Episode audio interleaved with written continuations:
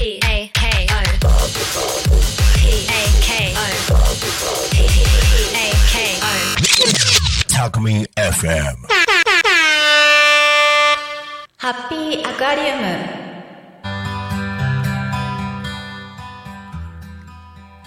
こんにちはハッピーアクアリウムナビゲーターのようです。この番組では全4回にわたって水族館に関する話題をお届けしています10分間にわたって水族館のことをしゃべり倒すなんとも自由な番組ですので気楽にお付き合いください。第3回目の今日は各地の水族館の魅力をお伝えしようと思います。我が家で訪れたことのあるおすすめの水族館3選とその見どころなどをまとめてみました。まず1箇所目は我が家で今年の夏訪れた神奈川県にある恋する遊び島こと八景島シーパラダイスです。今回は八景島の中にあるホテルシーパラダイスインに宿泊したので夜のショーや朝の開園前の動物たちの様子なども見ることができました。ちなみにホテルはフレアイラグーンというエリアに面しており宿泊した部屋からはさまざまなプールを見下ろしたり八景島の雰囲気を存分に楽しむことができました。八景島シーパラダイスにはアクアミュージアムドルフィンファンタジーフレアイラグーン海ファームという4つの水族館があります。アクアミュージアムの見どころは複数あるのですがやはりおすすめは自然の海を再現した5万尾のイワシの群営を見ることができる大水槽です。イワシの群れがまるで一匹の大きな魚のように群れとなって泳ぐ姿はとても美しくいつまで見ていても飽きません。中にはホシエやアカシュモクザメなども泳いでおりそういった魚がイワシに近づくと群れは形を変えそしてまた秩序が生まれるそんな光景を見ることができます。まるで自分が海の中にいるようなそんな風に感じさせてくれるおすすめの水槽です。またアクアミュージアムではイベントナイトショーライティアという音光映像と人とイルカが一体化となる素晴らしいショーが行われています。プロジェクションマッピングや美しい音楽に乗せてイルカたちが織りなすショーはとっても美しく感動的で見応えがありおすすめです。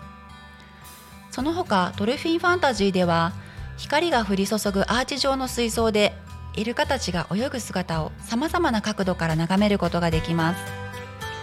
そしてフレアイラグーンではさまざまな生き物たちとその名の通り触れ合うことができたりイルカの健康管理などを見ることができます。私たちが訪れ訪れた夏には愛くるしいオタリアの赤ちゃんがあどけなく泳ぐ姿を見ることができました。2カ所目は鴨川シーワールドです。千葉県の水族館といえばやっぱりシーワールドですよね。なんと2023年10月1日で開業53年を迎えるそうです。ディズニーランドが今年で40周年なのでそれよりもっと歴史がある水族館なんですね。最近の話題としては2023年9月18日に鴨川シーワールド3例目となるベルーガの赤ちゃんが生まれました。ベルーガは真っ白くて大きな柔らかい頭を持つ一角化白イルカ族に分類されるクジラの仲間です。日本でベルーガを飼育している水族館は鴨川シーワールド八景島シーパラダイス名古屋港水族館島根海洋館アクアスの4館のみで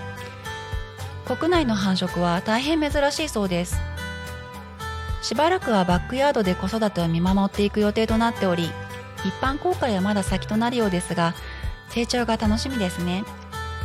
そして何といっても鴨川シーワールドといえばシャチでしょう。日本でシャチを見ることができるのは鴨川シーワールドと名古屋港水族館の2カ所のみで中でもトレーナーと水中パフォーマンスが見れるのは鴨川シーワールドだけの魅力だそうです。千葉県に住んでいる私たちにはおなじみのシャチのパフォーマンスですがこれが見られるってすごいことなんですね。ちなみに鴨川シーワールド内にあるレストランオーシャンではそんなシャチを見ながらお食事を楽しむ楽しむことができます。なお鴨川シーワールドのホームページによると2023年11月にはチーパスなど全国共通子育てマークの入った各自治体が発行する子育て支援パスポートの提示で入館料金の特別割引がある企画があるそうです。詳しくは鴨川シーワールドのホームページイベント情報をチェックしてみてください。最後にお伝えするのは大阪にあります海遊館です。いきなり関西に飛びましたが行ってみてとっても印象に残っている水族館の一つでしたのであえてお伝えしようと思います。海遊館のコンセプトは地球とそこに生きる全ての生き物は互いに作用し合う一つの生命体であるという考えに基づいているそうです。海遊館の特徴は太平洋をテーマとした大きな一つの一つの大きな水槽がありその水槽をスロープを下りながらさまざまな角度から眺めることができる見せ方がとっても魅力的です。中でもジンベエザメの食事のシーンは圧巻でなんというか大きな口をガバーッと開けて周辺に存在するあらゆるものを掃除機のように吸い込みながら食事をするシーンは誠に豪快で大迫力です。またコロンと丸くてお餅のようなフォルムのワモンアザラアザラシのユキとあられは愛嬌があって大人気です。あられの子供みぞれは人工保育で育てられました。そんなみぞれは繁殖を目指して今年11月末に北海道にお引越しするそうです。海遊館は調査研究にも力を入れておりジンベエザメやイトマキエイなどの大型魚類の生態研究やトレーニングの開発などにも携わっているそうです。また海遊館は建物の建築デザインも美しく機能的でさらにホームページの作り方もこだわっており本当にワクワクする要素が満載です。ぜひ大阪に行った際には海遊館に足を運んでみてください。て今回は3カ所の水族館をご紹介しましたがこの他にも魅力的な水族館が各地にたくさん存在します。皆さんのおすすめの水族館はどこでしょうか？もしかしたら海外の海外の水族館の情報を持っている方もいらっしゃるかもしれませんね。コロナ禍では極力外出を控えてたせいで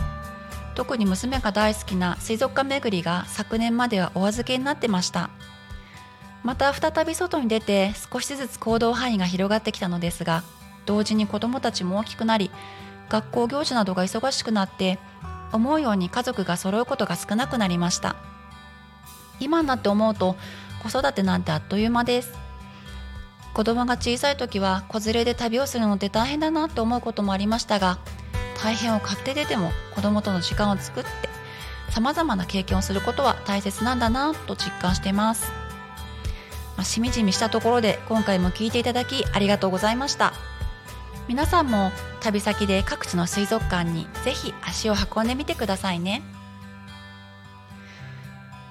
それでは本日の放送はこれで終わりです。ハッピーアクアリウムナビゲーターのようでした。また来週。バイバイ。